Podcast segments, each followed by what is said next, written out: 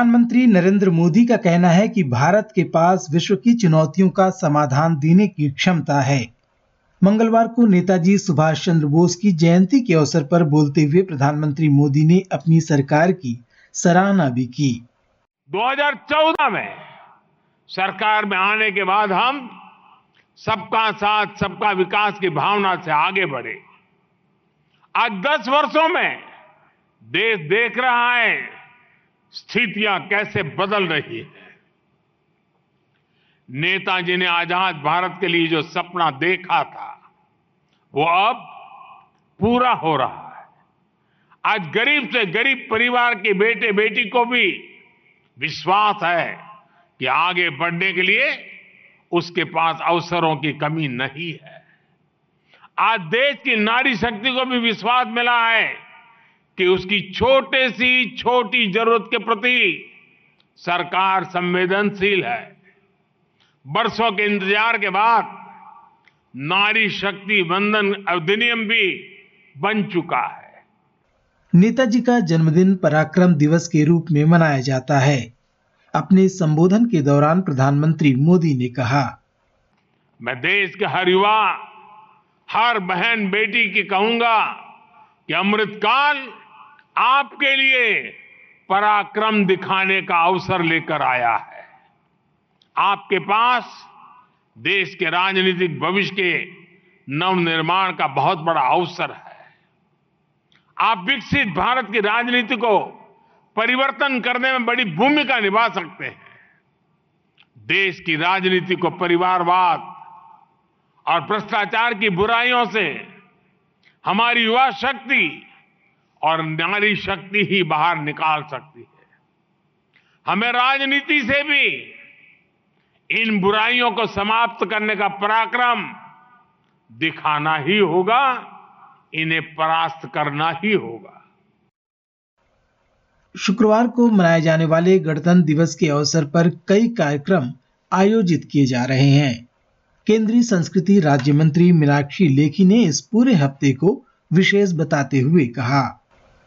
23 जनवरी से लेकर 31 जनवरी का दिन इस देश के लिए बहुत अहम हो जाता है, क्योंकि इन, इसी समय पर गणतंत्र दिवस भी रहता है, इसमें गांधी जी की बलिदान दिवस भी रहता है और 31 जनवरी भी इसमें रहती है।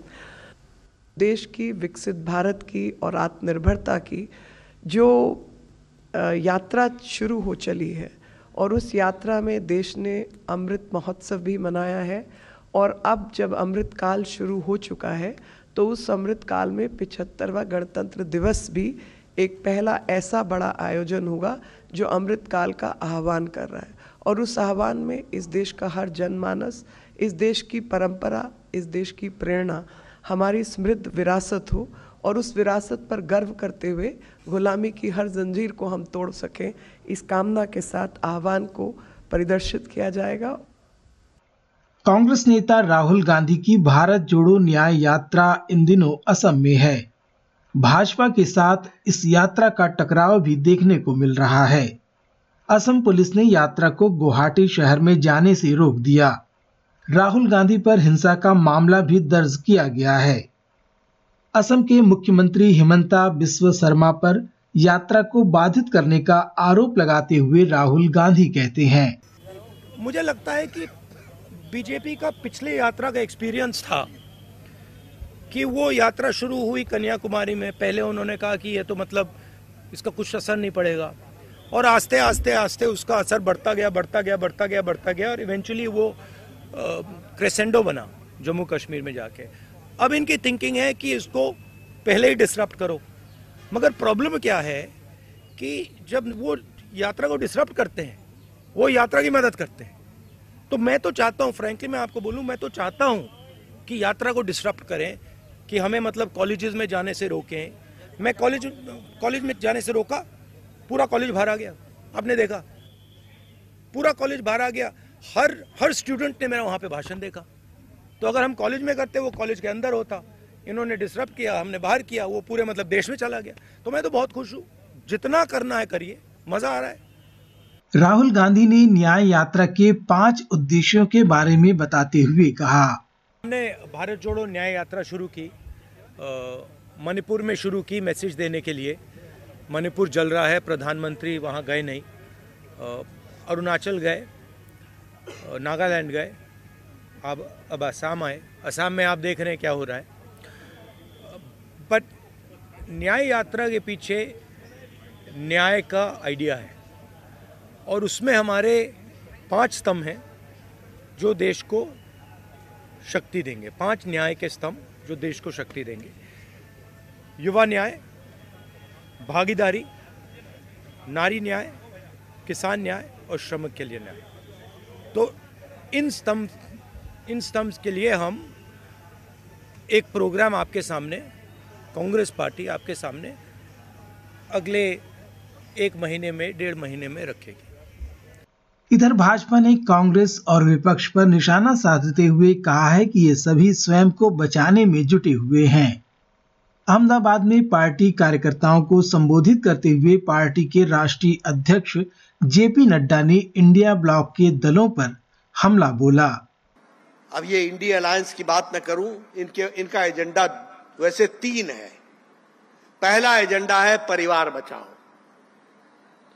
दूसरा एजेंडा है प्रॉपर्टी बचाओ।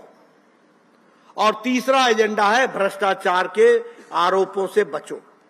अब बचेंगे कैसे? मोदी जी ने तो लाल किले के प्राचीर से कहा, एक भी बेईमान बचेगा नहीं। इंडिया अलायंस का एजेंडा क्या है? मोदी हटाओ मोदी हटाओ मोदी हटाओ। और मोदी जी क्या कहते हैं? मोदी जी कहते हैं, भारत को आगे ले जाओ, भारत को आगे ले जाओ, भारत को आगे ले जाओ। विकसित भारत बनाओ।